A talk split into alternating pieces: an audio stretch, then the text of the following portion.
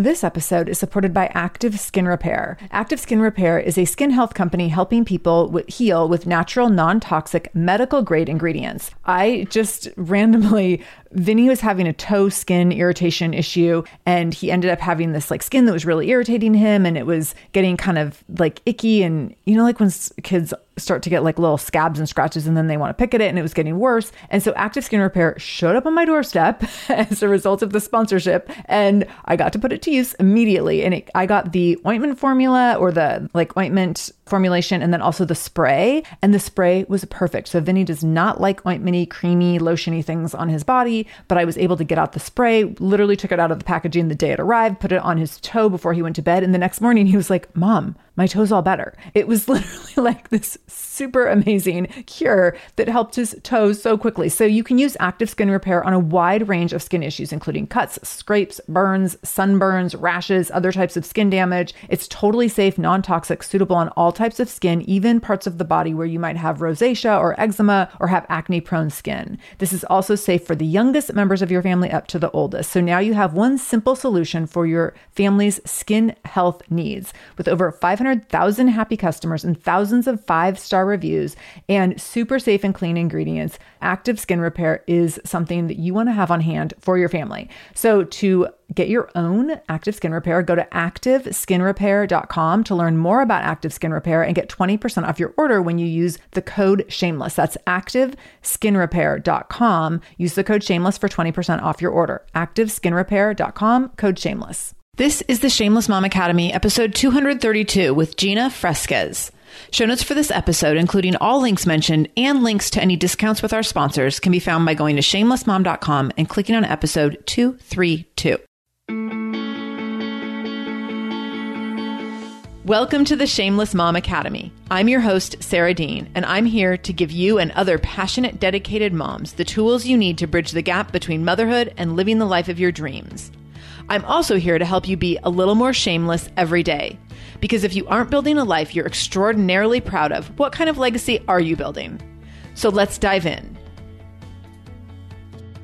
Gina Fresquez is a clarity and confidence coach and number one international best selling author. She's also the founder of the Women's Side Hustle Society, where she is committed to empowering ambitious, soulful side hustling women to bring their biggest entrepreneurial dreams to life in a way that's infused with confidence, joy, ease, and freedom without having to sacrifice their health, sanity, or lifestyle. After many years in corporate sales and nutrition, Gina's dream of becoming an entrepreneur came true in 2012 when she started her first side hustle. Since then, she has enjoyed the journey of strategically and intuitively coaching her clients through mitigating fears, breakthroughs, transitions, and transformations of building a successful business in a way that feels good to them. Gina accomplishes this through one on one coaching, masterminds, and women's retreats. She also loves sharing her stories of amazing, successful side hustling women on her podcast, Women's Side Hustle Society. Gina is the shameless mom to three year old Ezra, and Ezra was diagnosed with sensory processing disorder six months ago. I was so grateful to have Gina spend a lot of the show today really talking about that before we dig into some of her professional ambition and excitement. So, Gina had long wondered why Ezra's behavior was such a departure from her and her husband's calm, chill ways. And after a powerful conversation with a preschool teacher, Gina took action to learn about how Ezra learns and experiences the world and it has completely changed her as a mom. Listen in to hear Gina share her experience parenting a child with SPD, sensory processing disorder, the signs, the treatment, and the daily coping. She'll also share learning self regulation with SPD. She'll share why she walked away from a corporate job that she loved, how her side hustling resulted in her becoming an international best-selling author, how you can find your own soulful side hustle, and how to take the stairs instead of taking a risky leap into new territory, whether you're dealing with your child who might have some special needs or you're dealing with your professional life and ambition. Let's go ahead and dive in with Gina Fresquez. Gina Fresquez, welcome to the Shameless Mom Academy. I'm so, so excited to have you here. I'm so excited to be here. this has been a while in the making. So we got connected to get listeners up to speed. We were connected through a colleague, a mutual friend, our friend Melody. And I feel like every time we see each other at events, we're like, we need to go get wine and we need to do podcast interviews and we need to do all these things. And it's so hard to do it all because there's never enough time. So no, because so we're both moms and yeah, all the things. Right. Yeah. We're both moms. Yeah. We both have our hustles and, mm-hmm. and our side hustles to our hustles and all those things. So it's so fun. And also I'll just share with our listeners that and probably by the time this goes live, my interview with you on your show will be out. So last week, this is like I feel like we've gotten to hang out so much because we recorded for your show last yeah. week, I think it was. Last week, yeah. And then now we're recording for my show. So I'll make sure I link to the interview on your show in the show notes here so that people can pop over and check that out as well. Yeah, people can get all sorts of conversations. Yes, I know they can just listen to us all day. Everyone's Keep dream. On the wall. Yeah, totally. so I'm really excited to dive into all things related to shameless mom life, which I know is uh, is especially shameless for you right now and mm-hmm. all things related to your career because that's also really shameless. So it is. tell us a little bit more about the dynamics of your personal and professional life beyond your bio and what you're most excited about right now. Oh, yeah. Beyond my bio, right? Bios yeah. are always official. So, you know, I'm a mom, I'm a wife. I mean, those are the things that I feel like on a daily, you know, you're just in the thick of it with just managing all of that. Mm-hmm right now, like I find myself talking about lately a lot right now, you know, when you like kind of see patterns, yeah. is, you know, talking about SPD, which we'll get into, I'm sure, with my mm-hmm. son, sensory processing disorder. And like I feel more of a call to spread the news about that and what that really is. And then my oh my gosh, I'm just like, there's so much going on. You're catching me in the so many so things many to things. choose from and then we'll talk about this, I'm sure, but you know, I just had a book that just released this week. So this mm-hmm. is like really mm-hmm. exciting to be on the show today because my book just released. We already hit number one international best-selling. And so there's the mission behind the book, which is something that's actually been coming up a lot for me lately. You know, my story that comes out in the book is really personal around me starting my side hustle, starting my business, and choosing to do things differently, which is very shameless, right? Right. Around like doing things differently and maybe not the way that you've seen other people do it and then, though, what has come fully and what I feel like now is really important is just giving people permission to tell their stories. Yeah. And that every story, like every life path, every story is valuable. And I feel like this is like a new message that's coming up for me lately. And obviously, I'm sharing it with you today. It's just the whole process of like, and what what came about is so with the book that I'm in, there's 30 different authors, and everybody had this fear. Everybody had the fear of, like, well, my story is not that big of a deal. I don't think I should share my story, right? Mm. And it's just, especially right now, Sarah, like with the time that we're in right now, women need to be talking. Yeah. Women need to be telling their story. And it doesn't matter if you think your story isn't good enough. It is, and somebody will resonate with your story. And that's a lot of the fears that came up for me because, you know, I don't feel like I've had huge life challenges. I mean, mm-hmm. we, but it's all relative, right? Like we've all had our own experiences. And I think the more we can talk about our experiences, the more we can share and resonate and empathize and have compassion for each other. Yeah. And I don't know, that's kind of been my message lately as far as what's lighting me up right now is like, like it doesn't matter if you think your story is run of the mill. I actually have a dear friend of mine from college who has also been to one of my retreats and kind of one of my clients. And she's always thought she was boring.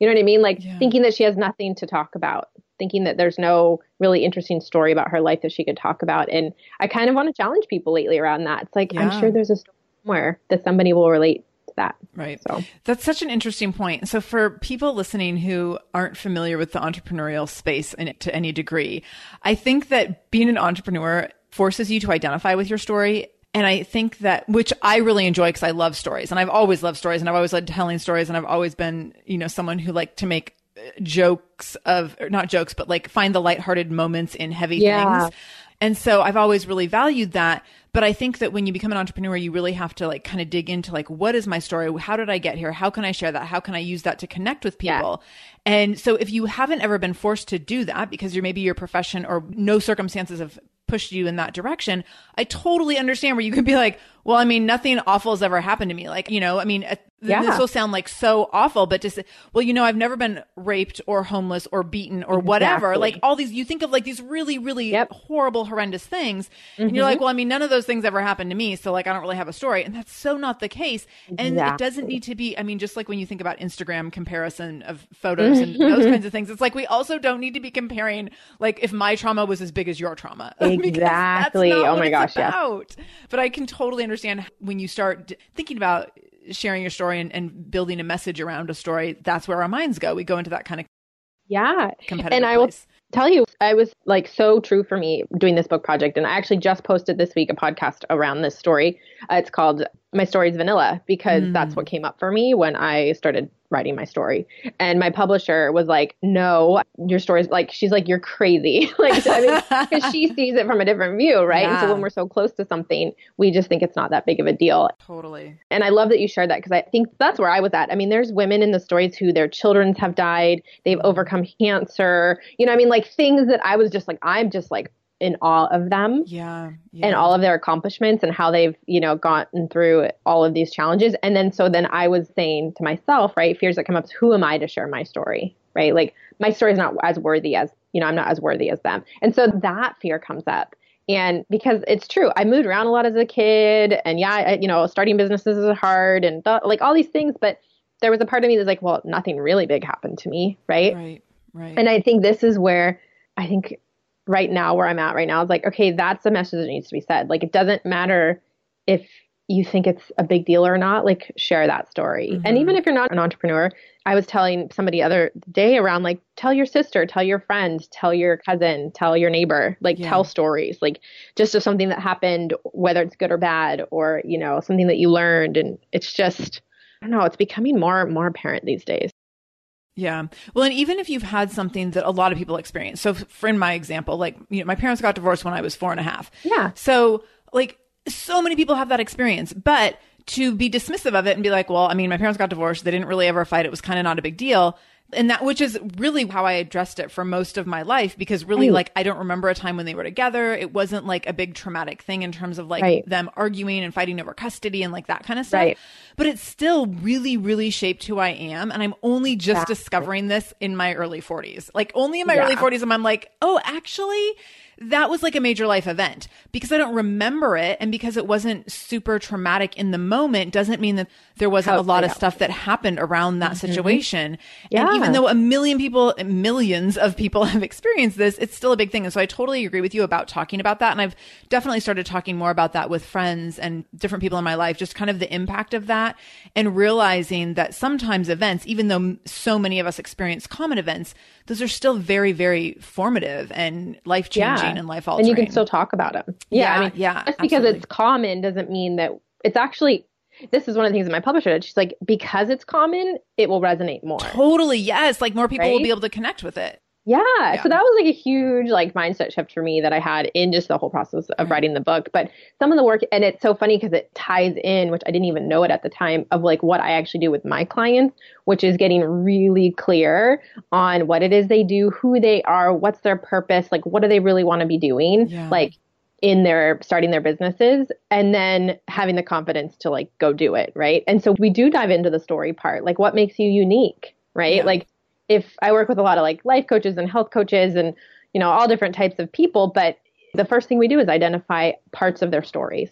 Right. You know, it's funny how it comes full circle. Definitely, definitely. Okay, we're going to go readdress this in a minute, but I want to shift gears a little bit because I want to talk more about how you got into the writing and how you got in the different side hustles that you've had because that's what your business is all about. But before we go that route, I want to talk a little bit about motherhood for you Mm-hmm. and you being a shameless mom, as I know that you are, and I know that you've become particularly shameless in the last six months. So tell us about how motherhood has evolved for you in the last six months. What was life like before, and how is it different now?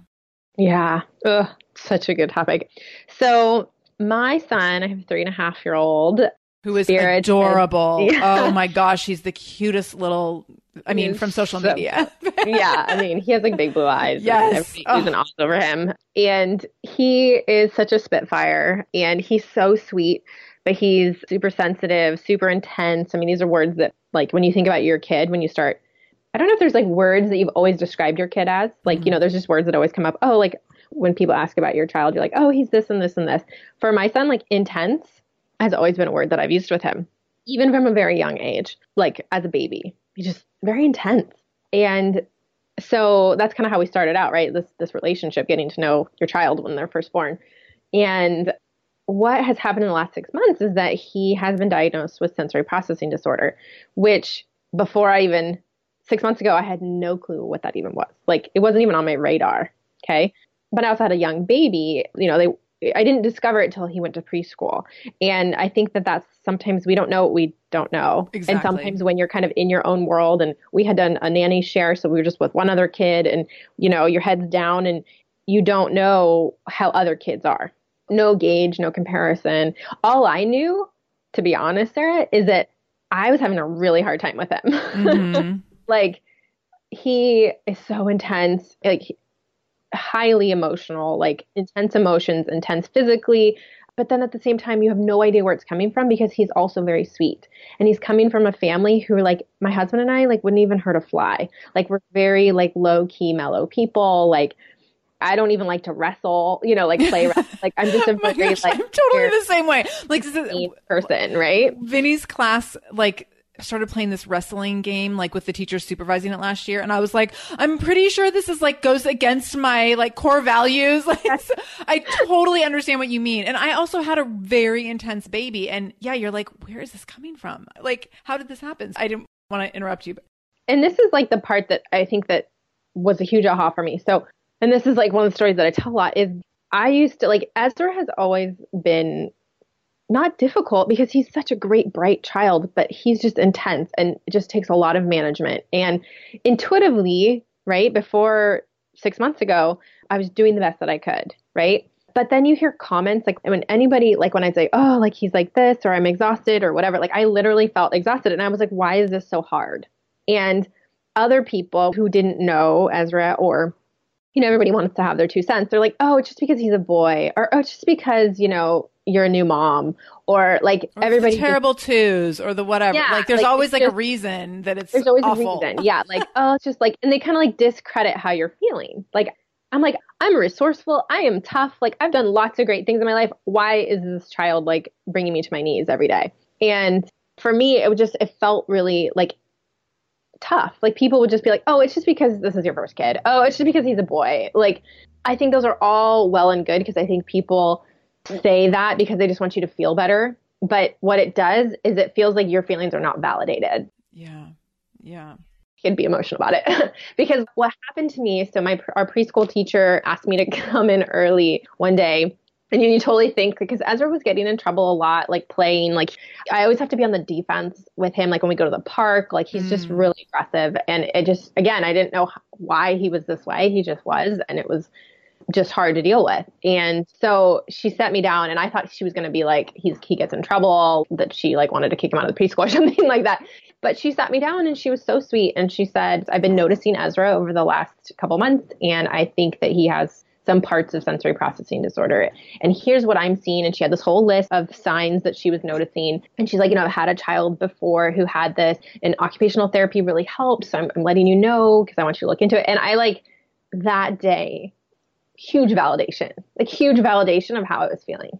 Yeah. Like someone else was seeing what yeah. you were seeing and also maybe had like a solution a little, you know, some it's resources. Like, yes, Ezra is, yeah, say like, yes, your son is more intense. Yes, your son is off the norm. Not that there's any normal kids, but in like it was a small preschool of only six kids, right? And he was the one that was, you know, demonstrating all these, you know, so it's again, you know, everybody's kid is different and everybody's kid is unique. But when you have a kid that's a little bit on a different end of a spectrum, yeah. it just, you know, it's more difficult to manage. And so it was hugely validating because all this time I thought it was just me. Mm-hmm.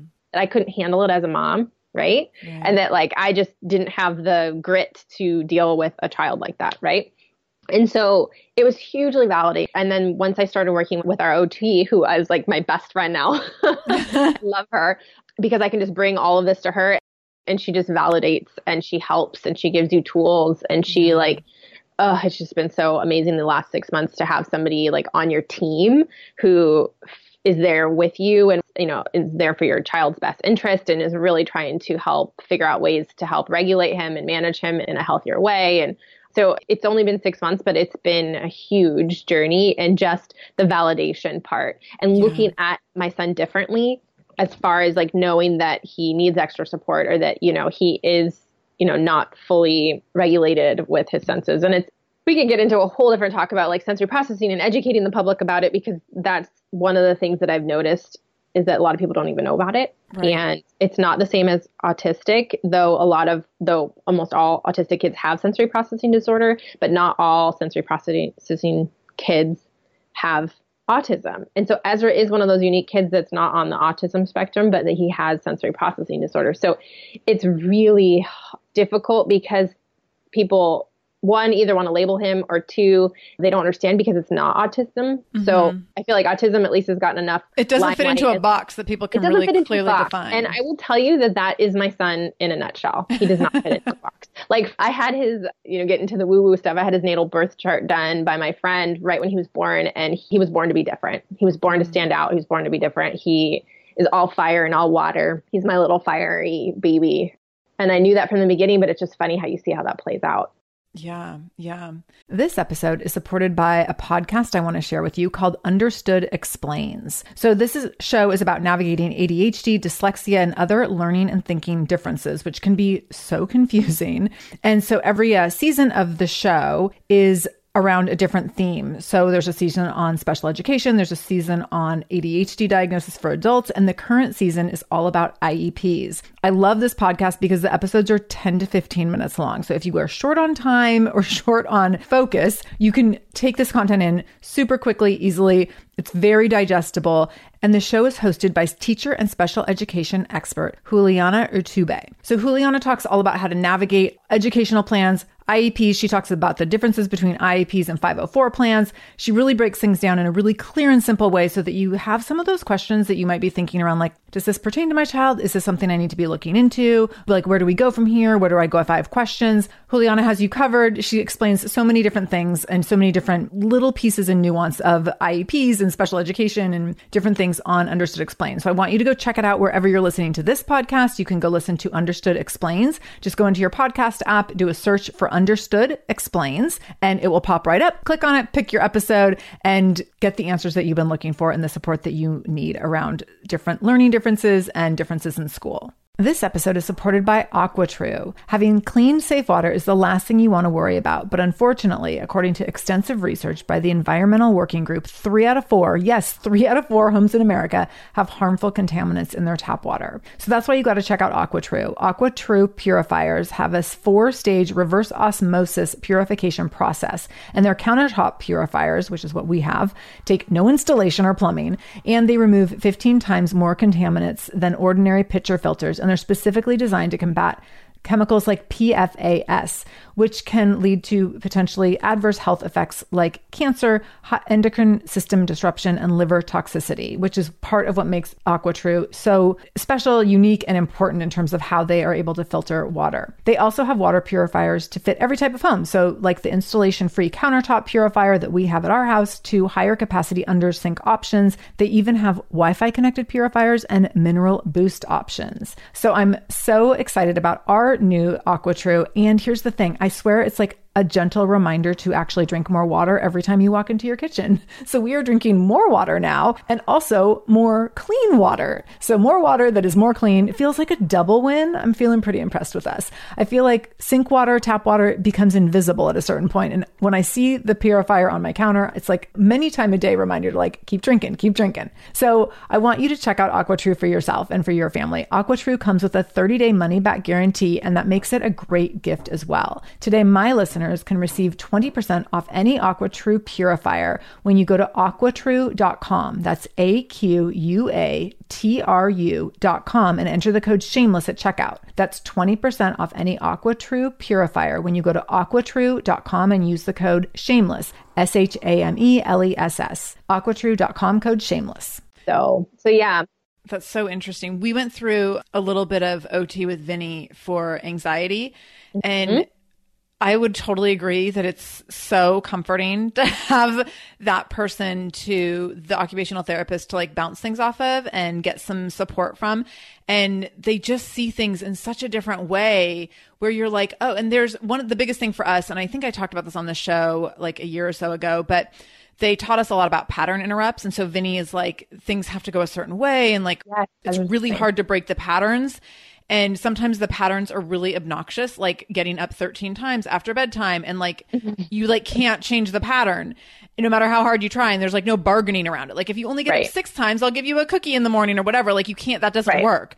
So she was so helpful in having like pattern interrupts for us so we could just completely like reset different behaviors. Mm. But what I learned in that whole process is the benefit of, you know, like I'm someone who worked in early childhood. I worked in a psychiatric hospital with kids ages 4 to mm-hmm. 14. I was like, I know these things. I know how to do behavior modification. When it comes to your own kid though, you are so in it, you oh, can't see out of it. Yes. I so understand what you mean about having that occupational therapist be so key. Can you tell us a little bit about, because I think this would be helpful for listeners, the behaviors that you were witnessing before you had the diagnosis and like kind of the things that stood out to you or maybe to, to the teacher where you thought like, oh, maybe it would be worth going to, you know, have, talk to a doctor or therapist and looking at is this something that we could manage in a different way or that could be treatable in a certain way. Yeah. So the thing about sensory processing disorder, and, and this is kind of fair warning, is that there's a huge spectrum and there's a huge, not one child is going to look the same. Right. And not that that, like, you know, you can say that for everything, but because when it comes to, you know, we all have our senses and you can either be a sensory seeker. Well, okay. And when you really think about senses, we all have different sensory needs. Some of us have really sensitive hearing, sometimes our taste or whatever. It's just the disorder part comes in when it's so either intense on either direction that it disrupts daily life. Okay, so that's the way that it's been explained to me, or at least the way that I've digested it. Mm-hmm.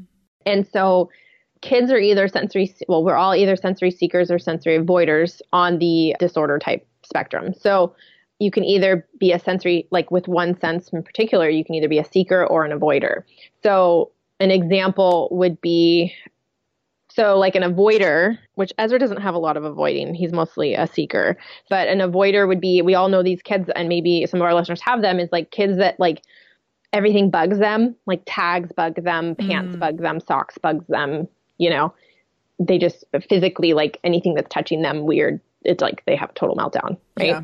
Yeah. I mean, we've all seen those kids. I think my niece used to want like all her tags to be taken out. Now, that's the only thing that's like stands out. That's manageable, right? Like Yeah.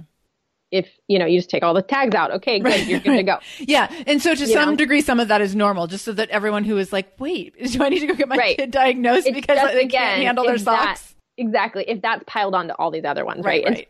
And, that's why it takes a lot of evaluation to even determine if your kid has sensory processing disorder because there's no just like one test. You know Yeah, i mean you just right. can't just you know i don't know.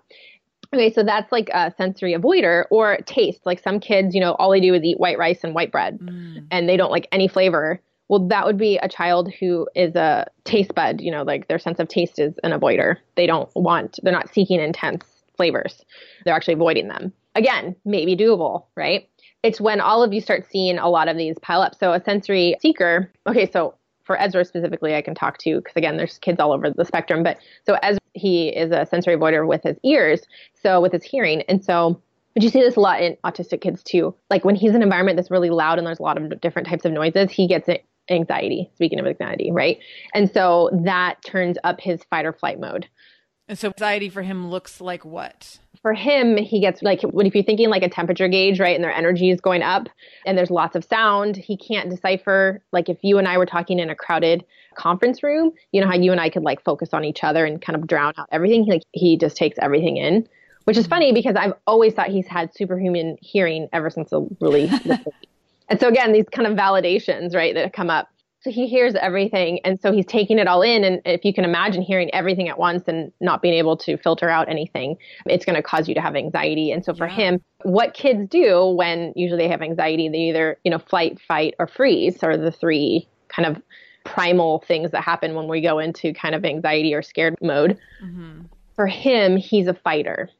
Okay. And so, you know, every kid's different. This is what shows up for us all the time, like at school and the management issues that we have is he's a fighter. So he's going to hit, he's going to kick, he's going to bite, he's going to just do whatever he can in that instant without even thinking about it. Right. Some kids run. Some kids totally just like sit down and start crying. Right. And that would mm-hmm. be the freeze. He's a fighter. And I'm always like scared for when he's like an, he's Yeah.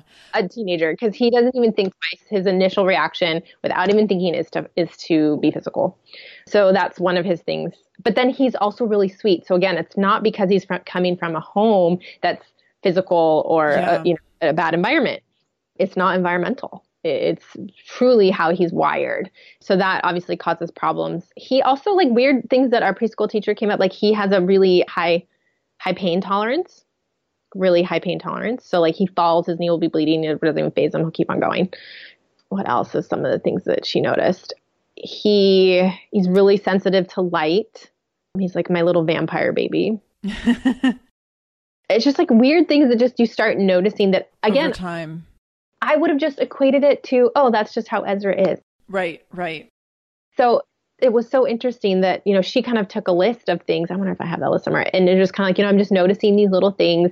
Um, he gets these like explosive, you know, tantrums, which, you know, yeah, he was two. But he's two, right? You're like, but he's two. This is what two year olds do.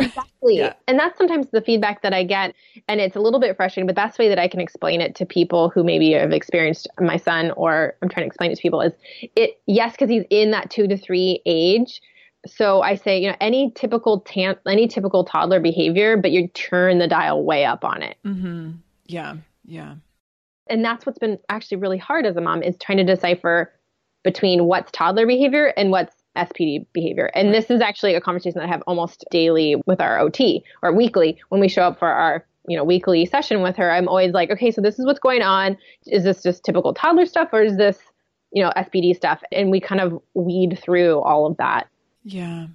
So how does it feel different now that you have a diagnosis and you feel like you have you're gaining tools and you have someone you have the teacher who is like, you know, obviously so on your side and you have the occupational therapist who is being so helpful and supportive. What does it feel like now to be in, in this spot currently? Yeah. Well, it didn't make any sense to me of why occupational therapy would help because it mm-hmm. literally is like him playing in a jungle Yes, gym. it's play therapy and it's yes. play therapy and like he gets to do all these climbing things and then he has to get to play puzzles and like to me it doesn't compute on like why that would help but You're like does. basically I'm this is a really expensive babysitter.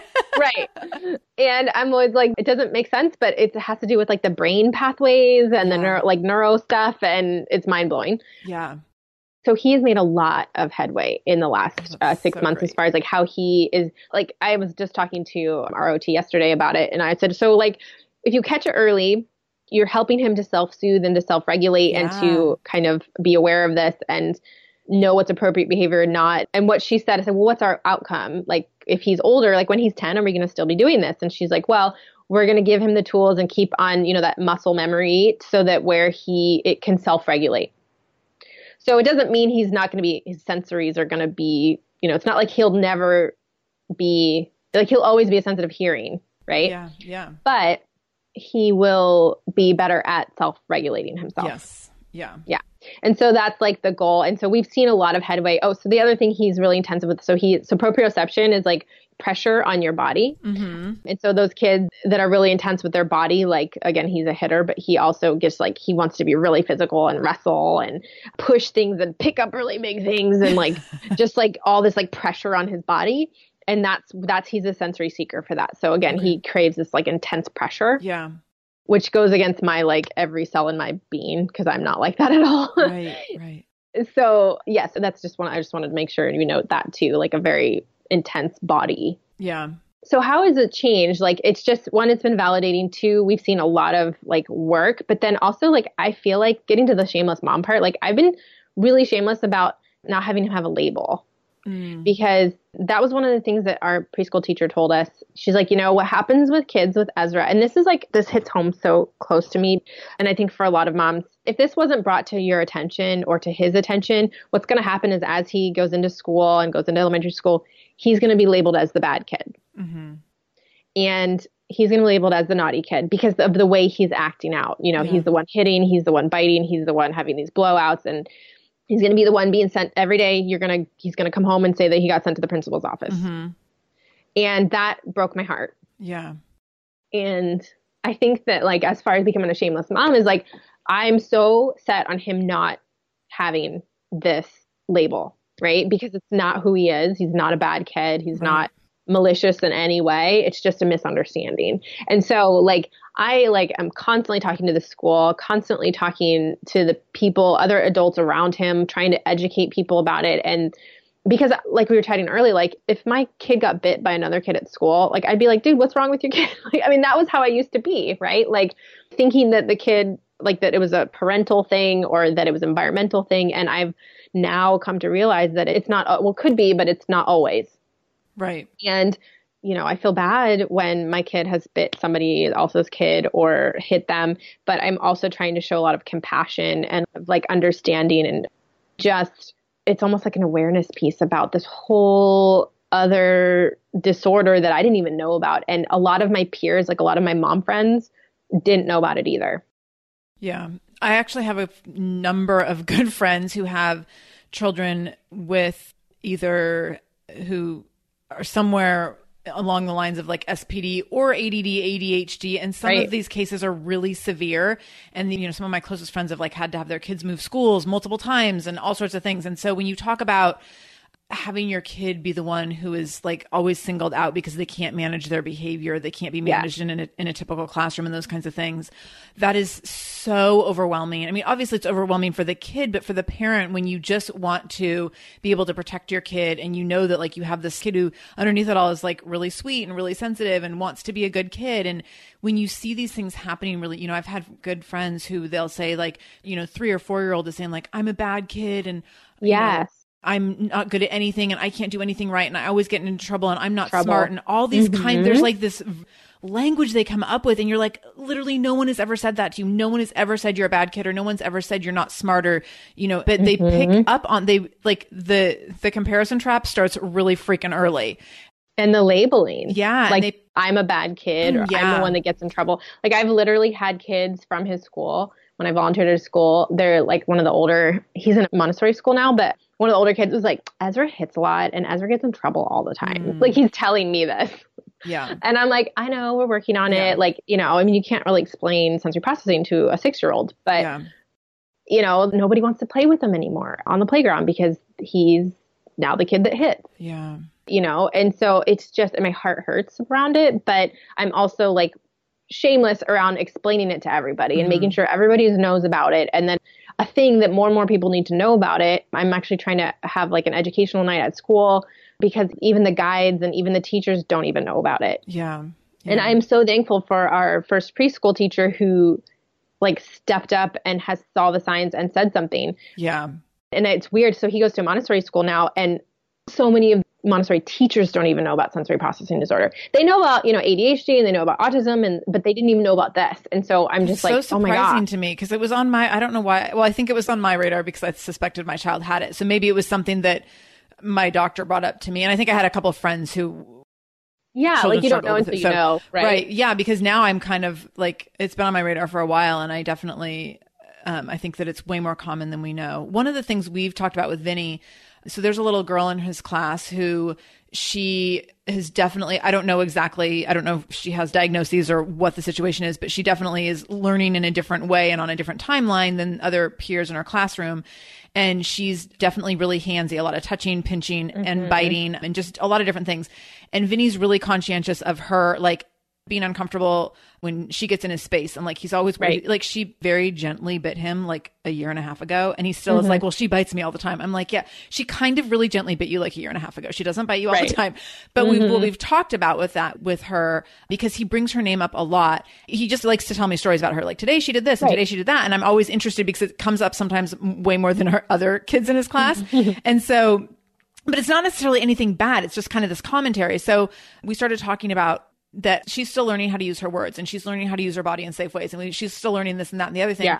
rather than like well she has this disorder and she has this and she right. you know we really talk about she's still learning and how can you help her you know mm-hmm. and so the teacher last year was like at the end of the year he's like yeah Vinny's really taken an interest in her and she was still struggling with potty training and he was like he was wanting to like help her like change her learn pull up in her underwear like every time she had an accident the teacher had to be like actually that's like Aww. the teacher's job but I was like her about to burst into tears because I was so proud because I was yeah. getting worried that he was really like pushing her away and not wanting to be her friend. And then I, so then the teacher's like, yeah, so now he's trying to potty train her. That's so cute. I know. But it's been, I think, a great lesson to Vinny's class to have a lot of conversation around different people learn things in different ways and some people learn their words first and some people they don't have words and so they have to use hands and Mm-hmm. You know, and sometimes that's for sign language, and sometimes it's to stay safe. They push people away because they don't feel safe or comfortable, and they don't. Right. So there's a lot of really valuable conversation that can happen around that. I really admire that you're trying to create awareness in the school and in Ezra's classroom, so that the lang- people can be conscientious of their language and kind of the trickle down effect that's going to have on all the kids in the classroom, like on Ezra's experience, of course, but on all the kids in the classroom, because this is not going to be their only exposure to someone who learns differently than they do or someone behaves right. differently than them. Totally. It's really, really valuable. No one told us the truth about parenthood. Why? This is the podcast everyone needed before they had kids because now that those little ones are here, whew, there is a lot to unpack. I'm Rachel Shepardota, and I am your host for the podcast No One Told Us, where we tell the truth about parenting and let you in on all the stuff you really should have known about before having kids. I am the founder of Hey Sleepy Baby, but this podcast is so much more than sleep. We'll be diving into all the topics that you really care about and need to know while you do your best job raising those adorable tiny humans. Our goal is to just make you feel less alone and less overwhelmed. There are so many things that no one tells us before becoming a parent, and I think that we should really pull back the curtain on becoming a first time or second time mom or dad to share the good, the bad, and the ugly.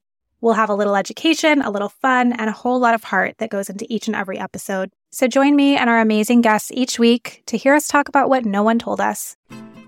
I'm Margaret. And I'm Amy. And together we host the podcast, What Fresh Hell Laughing in the Face of Motherhood. Margaret, I would say you're sort of a where are my keys kind of mom. Correct. Sometimes a where are my kids kind of mom.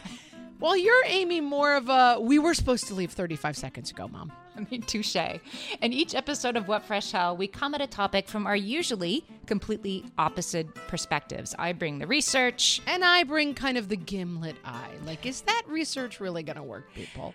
And almost 10 million downloads later, we're still laughing. We also talk to experts in the parenting field, plus parents with stories we can all learn from. We make each other laugh, we challenge each other's assumptions, and we have what we think is the best parenting community on the internet. Check out What Fresh Hell Laughing in the Face of Motherhood wherever you listen to podcasts. So let's shift a little. I want to kind of bridge this. Yeah. How did challenges in motherhood impact your professional life? And you've touched on this a little bit already, but how has that impacted your professional life? I mean, in whatever time frame you want to address, but I'm oh, guessing yeah. kind of most specifically in the last year. Yeah, so. we can. I mean, gosh, motherhood, you know, has been in in and out for a while, but most specifically, so in the last six months, so back in October, actually, so I used to be like what I used to call the ultimate side hustler, and my whole business is built around supporting women start side hustles and be successful in their side hustles and all different types of side hustles.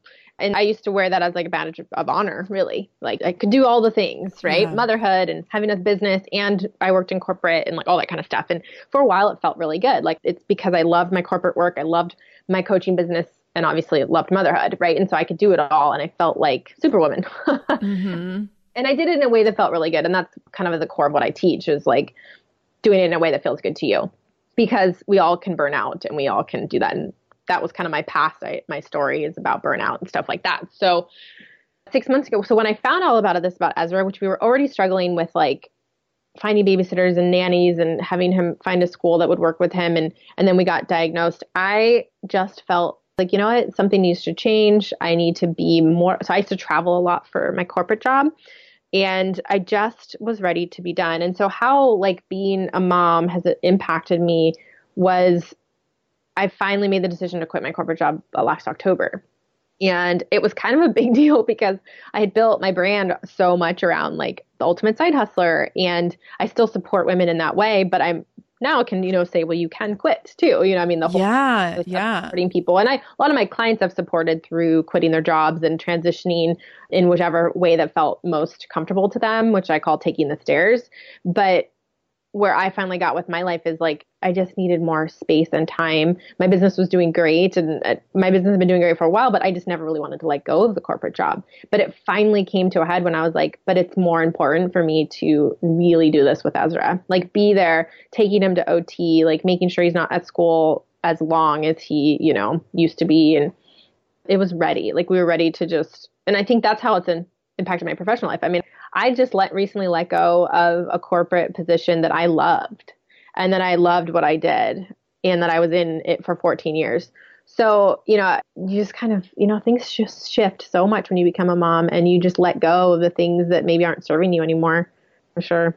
I think that's so powerful. And I think that there's so many stories. I mean, speaking of stories and vanilla stories and those kinds of things, mm-hmm. there's so many stories about like, you know, have a side hustle, build it up until you can leave this job that you hate and you can stop working for the man or being yep. in corporate America and blah, blah, blah, all this stuff. And yours is totally the opposite. Like, yes. I have a corporate job I love 100%, but I'm going to quit it because there's yeah. other things that I need to prioritize right now. Yeah. And I don't think that's the typical route. No, I think the typical not. route is very much like the, the and Sarah, that's what my whole chapter is about, like in my book. So, I didn't even know. Yeah, my whole chapter is called Side Hustle Success and how I chose to do things differently because I didn't like the whole jumping off the cliff thing never felt good to me. It never felt good to me. It just the whole jumping off the cliff and build your plane on the way down never felt good to me. And so what I that's why I now like to say you can take the stairs. Like you can do every step of the way. It feels good mm-hmm. to you. Like I mean, yeah. yes, you have to challenge yourself. You have to push yourself out of your comfort zone, but you don't have to just jump. And right. right. yeah, I always say I'm kind of one of those. I started a business because I knew I wanted, like, I desired something more, which is kind of my personality trait. A lot of entrepreneurs, that right personality trait, you desire something more. I decided to, ex- I express myself in a different way. I knew that I wanted more flexibility, but as time went on, I still loved what I did. Like, and my corporate background was was animal nutrition, and I worked with horses, and I loved that. And I still love that. And so, yeah, I was kind of this weird. I love talking about how you can start a business. You don't, it doesn't mean you have to quit your job. Right. If that's not what you want to do. Now, I also have, I had a lot of clients who do want to quit their job, but it's like finding pleasure and happiness in the journey versus like always just pining for the destination. Right, right. Define soulful side hustling then and talk about that because I think sometimes, I mean, I think in many cases, that you know developing a side hustle so let's take an example of like working a corporate job but deciding that like i want to become a photographer and do like family mm-hmm. photography so a lot of times we build these side hustles as like a way out mm-hmm. And a way out of a job that we don't love or a way to right. maybe like you know maybe have more time at home or more flexibility or what have you what's kind of your definition and criteria around soulful side hustling yeah and thank you for bringing that up because it's something that i've just kind of recently gotten more clear on because I have my Women's Side Hustle Society, which is my group that, you know, I, I it my baby, like my group on, it's a Facebook group, but it's been active for like four years. And it was started to support women in that are, you know, trying to grow their business on the side. But what I found is that you know there's there's kind of two different types of people out there, right? There's well, there's lots, but when it came to people entering into the group or reaching out to me, it was people who just wanted to make money and people who wanted to really fulfill their purpose and passion in, in life.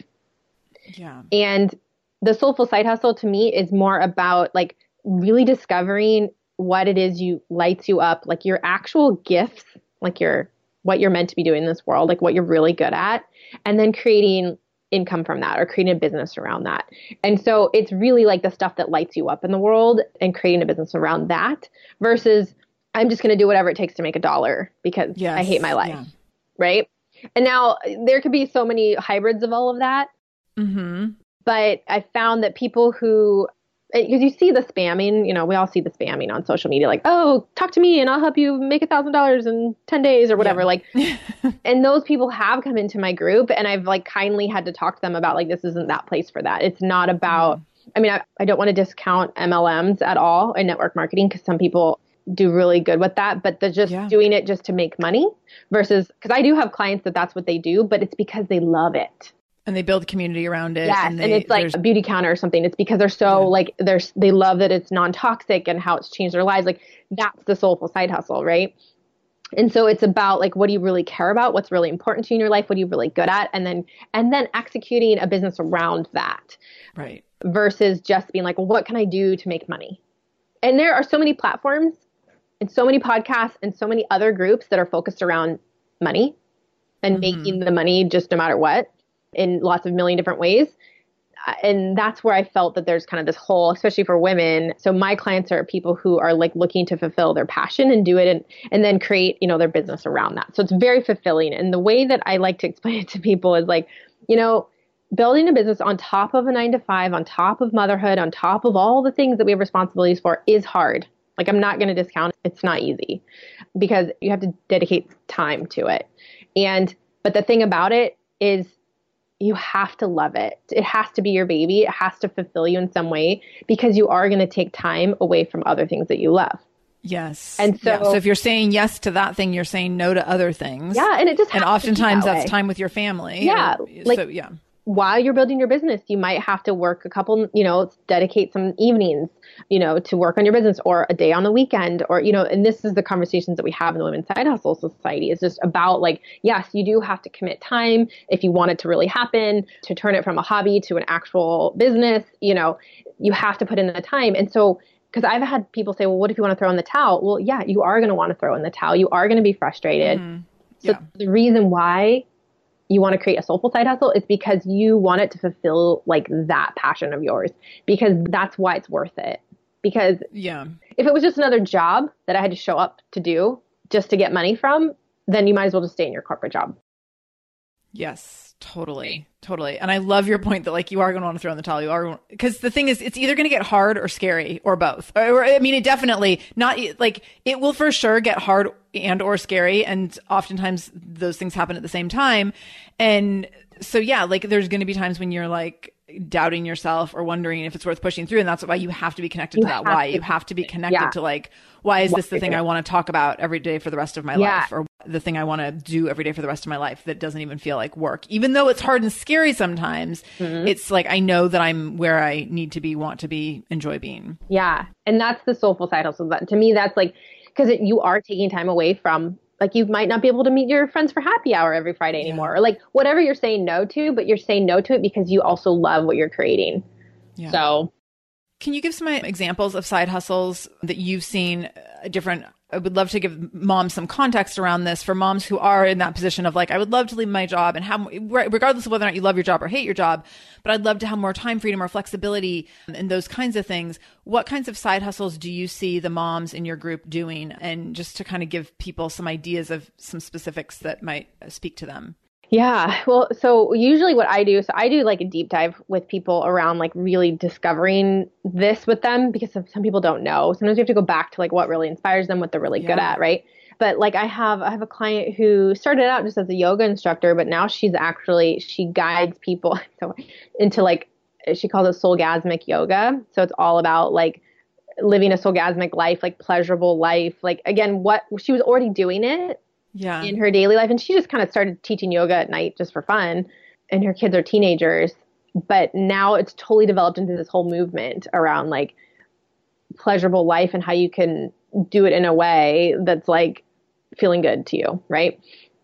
Um, so that was something she was super passionate about and just kind of clicked. Some people i have i have a mom who she is really passionate about again as she had kids she is super passionate about like reducing all the toxicities in their life and she got really into essential oils and now she like teaches classes on like how to reduce like common hold toxins in your household and she also like blends in how she uses her essential oils and, and she cares about it like she she like literally loves it like talking about yeah. it Yeah. and yeah. so she teaches classes around that.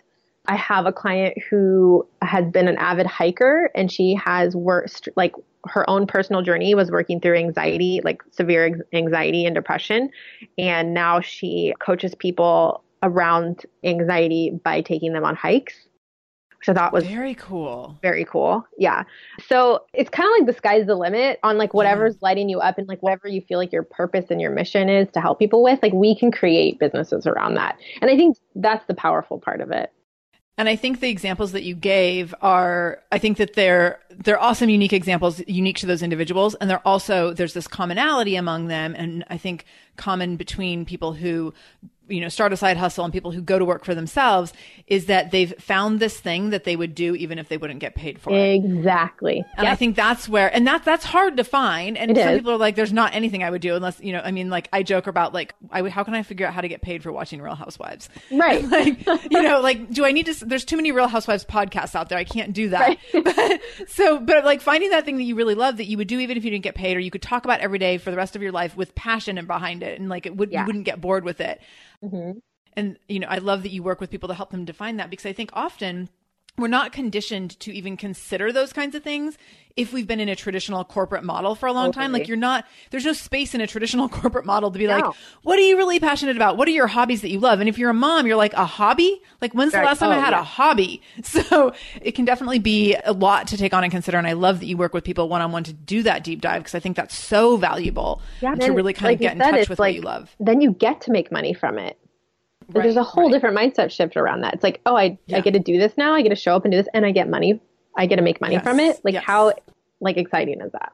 Yeah. And that was huge for me. So the podcast for me was a side hustle to my gym. Yeah. And I definitely gave myself this window of like, we're going to just try this for six months and see what happens. Like, Mm-hmm. I'm not setting out to make money on this. I want to see if I love it. If I love it, then I want to figure out how I can make money Right. from it and how it could become more of where I could build a business around it. And maybe this could be my, become my full time Right. hustle. Love it. and so I had to definitely like give myself that space to make sure I really loved it because I didn't want to get myself trapped in something that I didn't really love. So I think that's the brilliance of a side hustle is like it can be a little experimental and there Yeah. can be room for like this might all fall apart and blow up and I might hate it.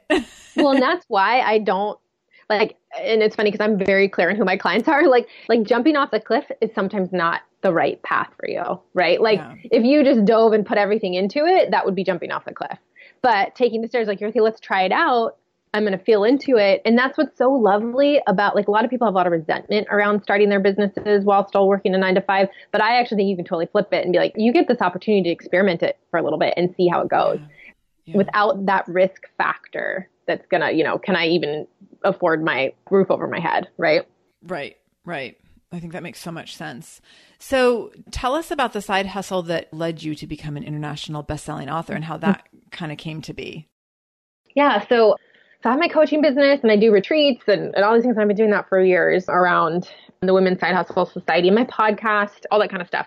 And I kind of was approached by a publisher who was she puts out this book series about sharing your story and women from all different walks of life, different backgrounds, um, different types of stories, not definitely not all business stories.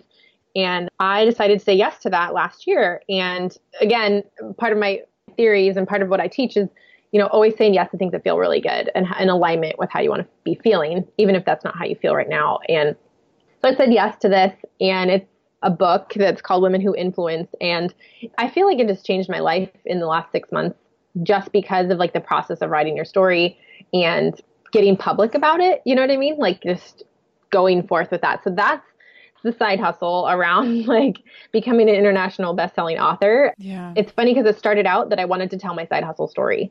Like this particular, all that we've talked about today around like choosing to do things differently, choosing to side hustle instead of quitting my job, doing it in a way that feels really good and taking the stairs. Like that is what my chapter's about.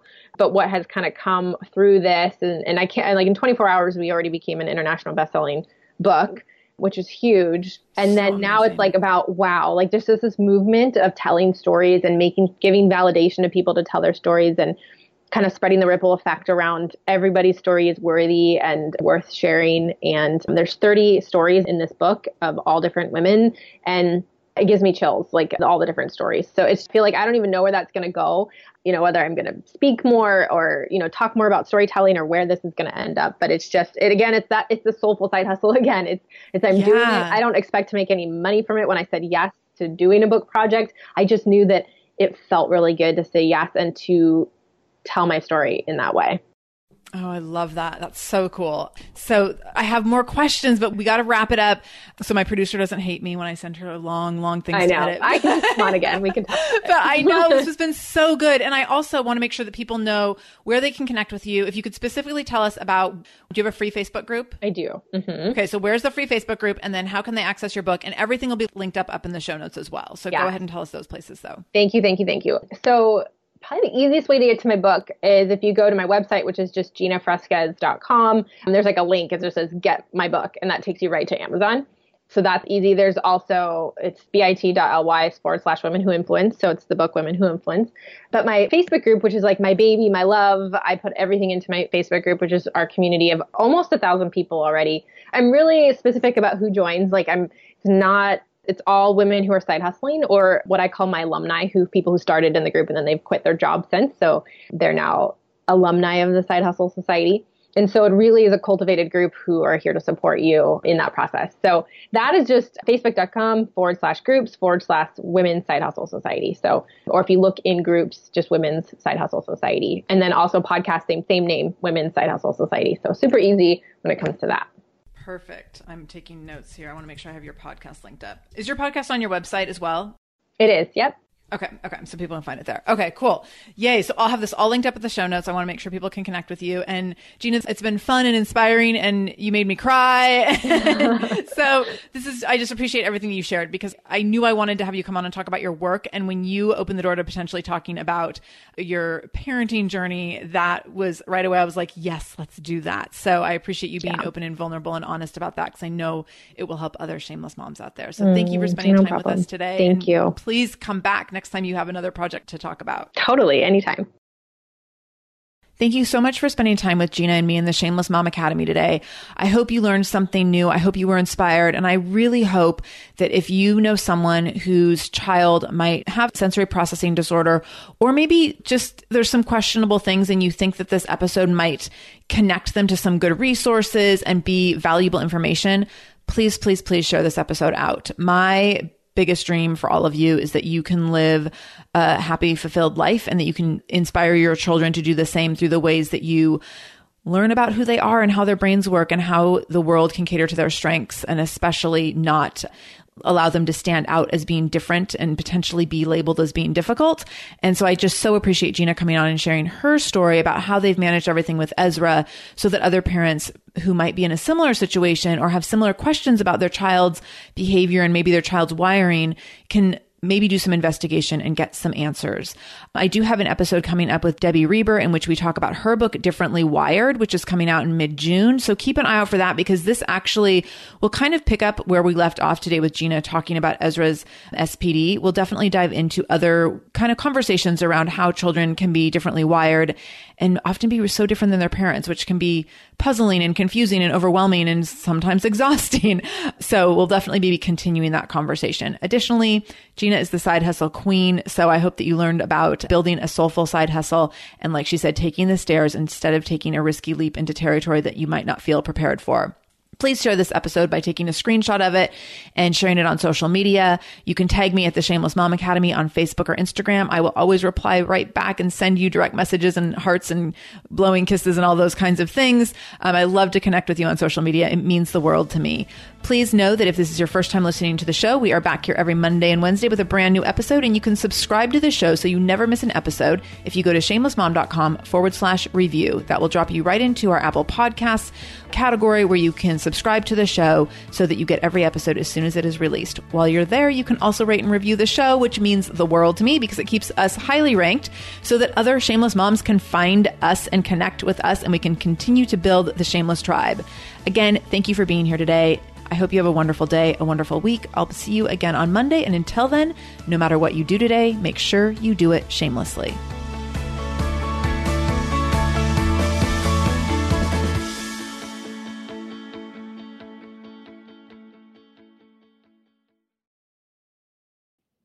Feel like you're the martyr in your family? You're not alone. Hey, this is Joanne and Brie, and we're from the No Guilt Mom podcast. Brie, we talk to a lot of moms. Yeah, we sure do. And if you're a mom who has a to-do list that is so massive that you get overwhelmed and you shut down, or if you fall into the habit of doing everything for everyone and don't know how to change it, we can help you become a no guilt mom. We're going to take you from family martyr to family model. That's role model, so that you role model the behavior that you want to see out of your kids. You're going to go from being tired and overwhelmed to energized and guilt free. Every week, you'll get actionable strategies that you can implement right away from the experts that we interview and from us. We also have a whole lot of fun. So check out the No Guilt Mom podcast everywhere you listen to your favorite shows.